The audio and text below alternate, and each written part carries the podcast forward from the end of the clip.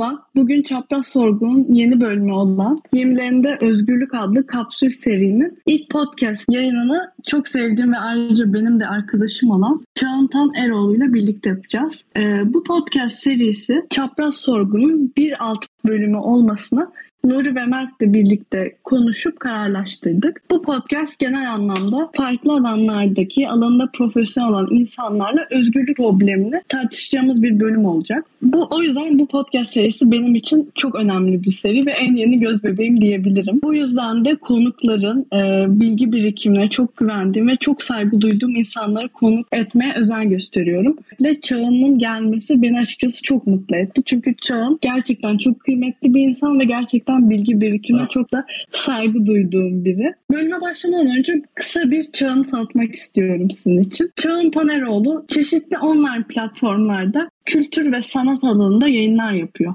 Özgürlük araştırmalarının bir projesi olan alkol politikalarını izleme platformu proje koordinatörlüğünü yapıyor. Hoş geldin Çağın. Merhaba Aybüke. Çok e, güzel bir giriş, girişten sonra çok mutluyum burada olduğuma ben de. Ben de çok mutlu oldum senin geldiğine. Öncelikle basit bir soruyla başlamak istiyorum. Devletin alkol politikaları nedir? Devletin alkol politikaları diyebileceğimiz şey aslında devlet tüzelkisinin bir kamu politikası iktisap yöntemi olarak aslında alkollü içkilere gerek bunun e, sermayesine gerek e, alkollü içki piyasasına bir takım aslında politika yapmak suretiyle aslında belli başlı düzenlemeler, e, belli başlı belki zaman zaman kısıtlamalar gibi gibi aslında şeklinde özetleyebileceğimiz genel bir çatı kavram. En e, özet ifadesiyle aslında devletin alkollü içki sektörüne, alkollü içki tüketicilerine yönelik uygulamış olduğu kamu politikaları şeklinde özetlememiz mümkün olabilir. Ben öncelikle sizin sitenize de baktım bu yayın yapmadan önce.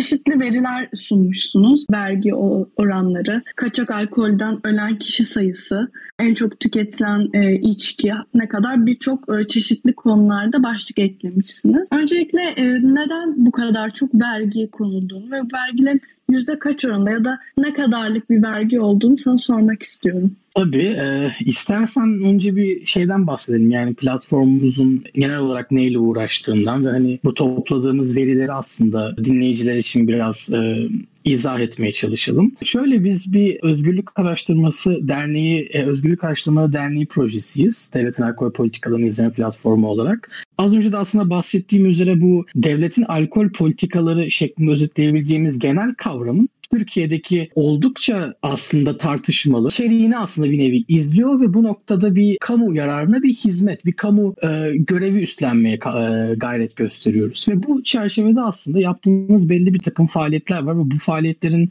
e, en başında senin de az önce bahsettiğin üzere bu veri izleme e, pratiği geliyor. Bu aslında kurulduğumuz günden bu yana her gün medyaya yansıyan ve alkollü içki piyasasını ilgilendiren ancak bilhassa e, kaçak içki dediğimiz yani alkol yapısını ilgilendiren bir takım veri izleme faaliyetleri gündeme getiriyoruz. Bunlar işte az önce bahsettiğim gibi medyadan günlük izleme şeklinde oluyor ve bunları senelik e, genel bir e, çerçevede kamuoyuyla paylaşıyoruz. Aynı zamanda dar çerçevede 3 aylık periyotlarla izlediğimiz tüm verileri kamuoyuyla paylaşıyoruz. Peki neler izliyoruz? Az önce bahsettiğim gibi kaçak içki özelinde bir takım veri izlemeleri yapıyoruz yapıyoruz. İşte bunlar Türkiye'de kaç operasyon yapılıyor? Türkiye'de yapılan operasyonlarda ne kadar kaçak içki ele geçiriliyor? Ne kadar kişi gözaltına alınıyor? Ne kadar adli işlem başlatılıyor? Ee, ve aslında uzun vadede ve kesinlikle e, görmekten mutlu olmadığımız sonuç olarak e, ne kadar kişi hayatını kaybediyor veya hastaneye kaldırılıyor şeklinde bir takım veriler izliyoruz. Bu bahsettiğin aslında 2021 yılı verilerindeki vergi rakamları da bu veri izleme e, pratiklerinin bir neticesi. Vergi oranı oranını sormuştun değil mi? Bu vergi oranı yüzde kaç oranında arttı? Ne kadar sürede arttı? E şimdi vergi çok aslında ya devletin alkol politikaları dediğimiz nosyonun en tartışmalı noktalarından bir tanesi. Zira özellikle Dünya Sağlık Örgütü'nün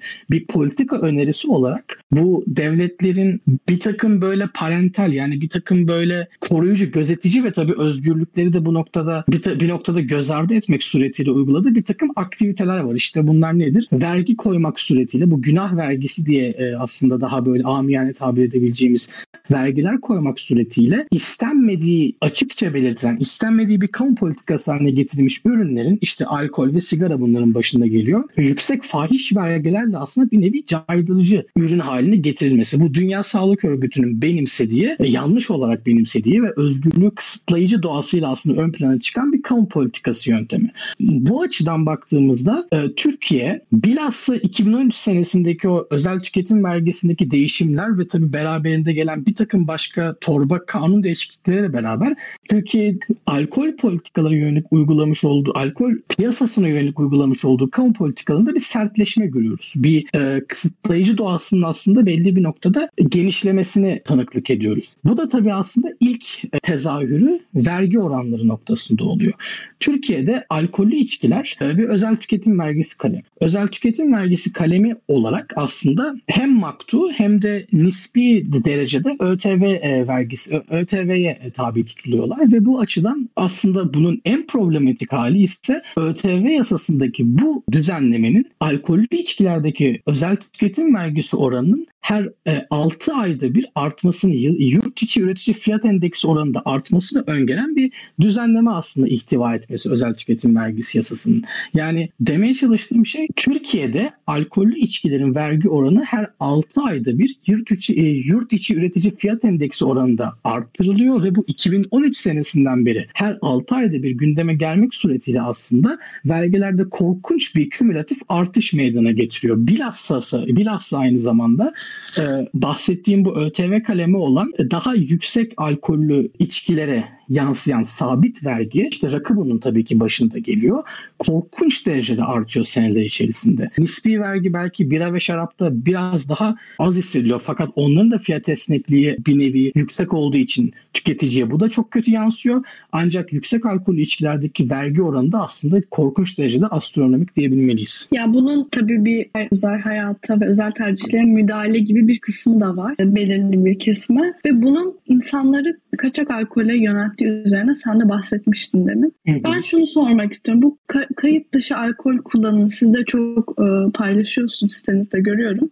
İnsan ölümüyle alakalı. Yani bir yılda ortalama kaç kişi e, hayatını kaybediyor yoksa ya da vergiler arttıkça bu ölüm oranı artıyor mu yoksa stabil mi kalıyor? Sence durum ne? Bizim aslında platform olarak kurduğumuz bir argümantasyon var. Yani bu argümantasyon üzerinden kampanyalarımızı yapıyoruz. Şu şekilde şimdi Türkiye'de şu an e, Şubat ayındayız. Geçtiğimiz Aralık ayında çok ciddi bir kaçak içki ve buna bağlı olarak e, ölüm silsilesi gerçekleşti. Yani Aralık'ın ilk haftasından yılbaşına kadar her gün artık bir kümülatif olmuş bu biçimde. Yani işte ölüm sayısı şu kadar yükseldi, ölüm sayısı şu rakama vardı şeklinde haberler e, haberlere şahit oluyordu. Tabii biz aslında bu argümantasyonu bu haberlere çok gelmeden çok çok önce yani çalışma faaliyet hayatına geçtiğimiz ilk günden itibaren kurduğumuz için aslında bu noktada bir Türkiye kamuoyuna bir biz demiştik tarzı aslında bir e, tatlı sert bir e, etme durumumuz meydana geldi. Zira aslında burada tartışmaya çalıştığımız mesele şu. Şimdi kaçak içki aslında bir kara borsa faaliyetidir ve kara borsa faaliyeti bir sebep sonuç ilişkisinden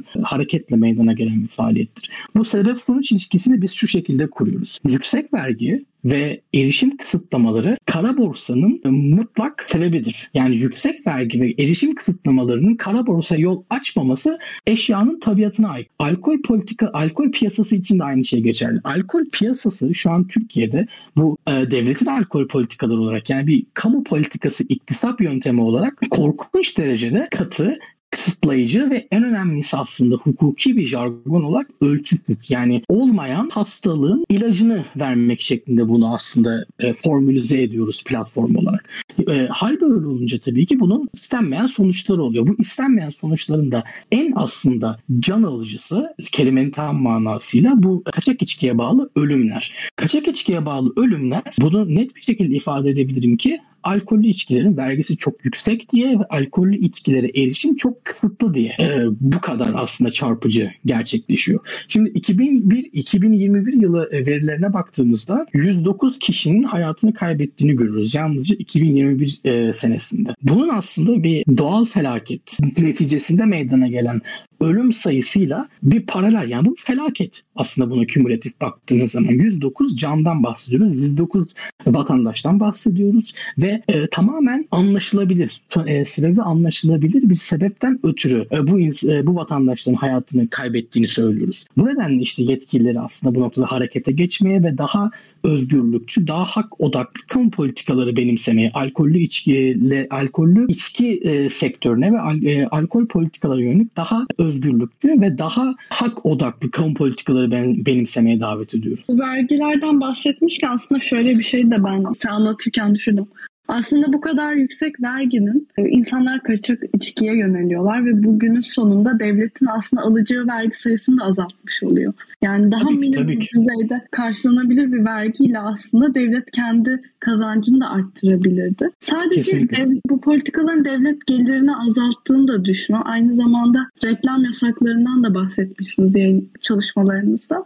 Sana bu reklam yasaklarını da sormak istiyorum. Yani bu aslında biraz özel sektörün de önünü kesen bir politika Kesinlikle. ve e, ekonomi bu kadar e, kötü olduğu bir dönemde istihdamını da çok kötü etkilediğini düşünüyorum. Nedir bu reklam Hı-hı. yasakları? Valla reklam yasakları aslında Türkiye'deki alkol politikalarının bence en talihsiz ve en aslında bir an önce e, değişmesi gereken, bir an önce aktime e, aleyhine çalışmalar yapılması gereken e, düzenleme. Tabii ki vergilerden sonra, vergiler bu konuda daha öncelikli. Reklam yasakları aslında şu. Şimdi 2013 senesinde mevzuatımıza giren bir kurumdan söz ediyoruz ve aslında baktığımız zaman bir anda yani Türkiye'nin gündemi olmaksızın ve mutlak surette yani diğer ülkelerle kıyaslama yaptığımız zaman işte ne bileyim belli başlı saatlerde yasak veya belli başlı e, içkilerin reklamını yapmak yasak tarzı bir yasaklama değil. Tümden alkollü içki reklamı yapmak yasak şeklinde e, 4250 sayılı İspirto ve İçkiler İnhisarı Kanunu'nda yapılan 2013 senesinde yapılan değişiklikle beraber hayatımıza giriyor. Yani tabii ki bu kanun aslında çok çok çok çok tartışmalı ve aslında bu bugün devletin alkol politikaları dediğimiz zaman bizim izlediğimiz ve aslında üzerine çalışmalar yaptığımız birçok ihtiva eden bir kanun. E, reklam yasakları e, noktasını tartışacak olursak tabii ki kesinlikle bu işin bir özel sektör ve özel sektöre vurulan bir ket şeyi var, tarafı var. Bu da aynı şekilde aslında tartışılması gereken bir nokta. Şimdi daha gördük yani bugünlerde çok revaçta bu yeni rakının yapmış olduğu reklam filmi. Yani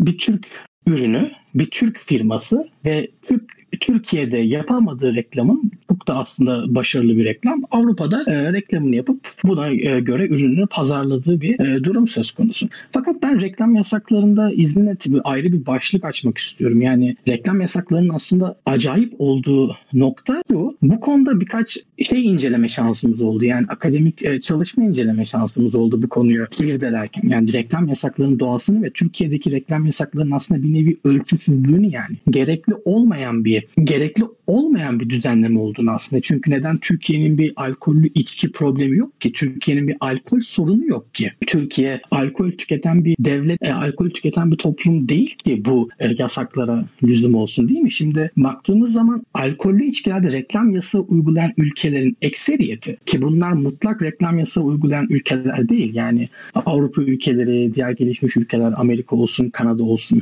bunlar reklam yasa uyguluyorlar ve bunlar alkol tüketen ülkeler. Yani yıllık kişi başı saf alkol tüketim ortalaması per kapitası 10 litre 10 litre saf alkol geçen ülkeler. Bakın Türkiye'nin bu noktada oranı 1. Yani 1 litre saf alkol ortalama tabii artı eksi ortalama bir Türk vatandaşı yılda tüketmiyor. Bu demek oluyor ki objektif olarak Türkiye'nin bir alkol sorunu yok. E peki öyleyse yani alkole özendirici olduğu için olmaması gereken alkol reklamlarının hali hazırda alkol tüketmeyen bir ülkede yasaklanmasının akla mantığa sığan tarafı nedir? Bunu aslında bir nevi düşünmek gerekiyor. Bunu aslında bir nevi sorgulamak gerekiyor bu kamu politikaları bazında düşündüğümüz zaman. E tabii ki aslında neticeye baktığımız zaman alkol tüketen devletlerde de e, reklam yasaklarının istenen sonucu vermediğine yönelik bir takım akademik çalışmalarla karşılaşıyoruz. Bunları aslında kısaca bir e, argüman olarak özet geçecek olursam aslında şöyle temel bir argüman var. Alkollü içki reklamları alkol tüketmeyen bireyi alkol tüketmeye yöneltmekten ziyade X markasının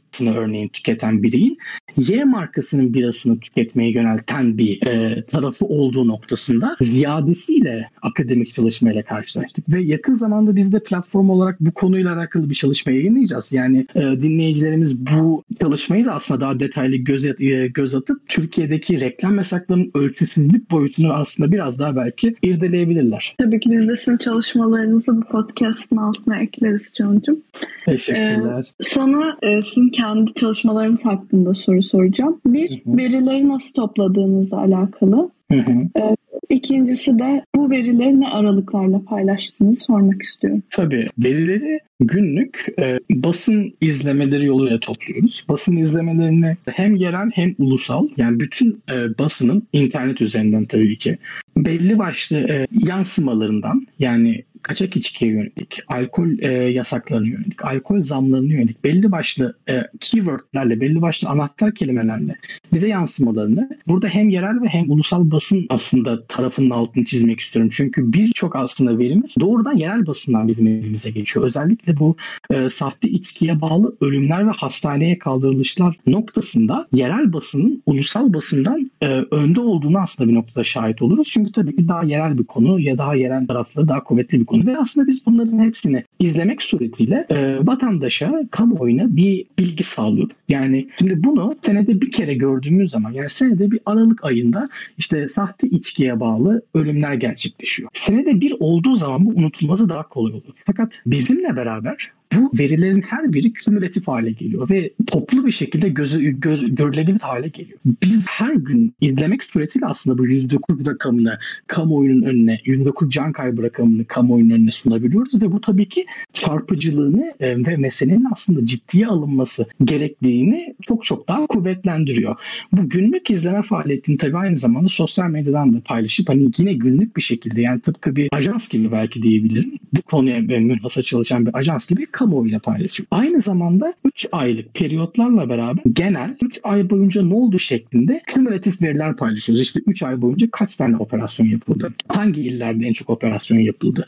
Ee, ne kadar, kaç litre alkol ele geçirildi? Alkollü içki dışında ne geçirildi? Ne ele geçirildi bu operasyonlarda? Çünkü bu operasyonun aslında birer kaçakçılık operasyonu olduğunu ve kaçak içkinin bandrollü içkiden farklı bir kara borsa ürünü olduğu noktasında bunun altını çizmemiz gerektiğini inanıyoruz. Çünkü e, bu konuda basın tarafından gerekse e, yürütme tarafından bir e, konsensus eksikliği var. Yani kaçak içki ile bandrollü içki arasındaki fark bizce keskin olmalı. Yani bandrollü içkiyi biz doğru buluyoruz ve onun üzerindeki verginin indirilmesi gerektiğini ve onun daha erişilebilir bir ürün olması gerektiğini savunuyoruz. Bu nedenle aslında kaçak içkinin tabii ki sağlıksal boyutuyla da alakalı olarak kötü taraflarını ön plana çıkartan kampanyalar yürütüyor. Bu 3 aylık verilerle de birlikte aslında bu tüm bu kümülatif izlemelerimizi kamuoyuyla paylaşıyoruz ve en nihayetinde senelik bir izleme yapıp tüm e, sene boyunca ne oldu? Bu hem 2021 hem de 2020 senesi için gerçekleştik. Tüm seneyi kapsayan ve senenin aslında bir e, portresini çizmemize faydalı olan veri paylaşımında bulunuyor. Çok teşekkür ederim Can.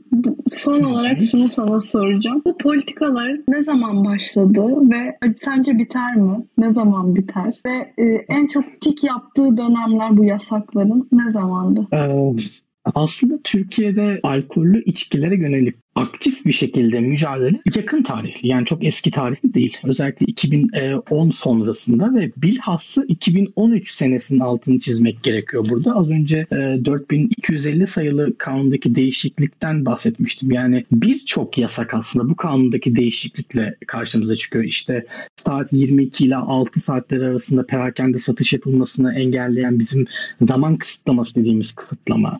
Bir takım işte sağlık hizmeti veren yerler işte işte stadyumlar, eğitim kurumları, kahvehane vesaire kurumlarda satış yapılmasını engelleyen ve bizim lokasyon kısıtlaması dediğimiz kısıtlamalar.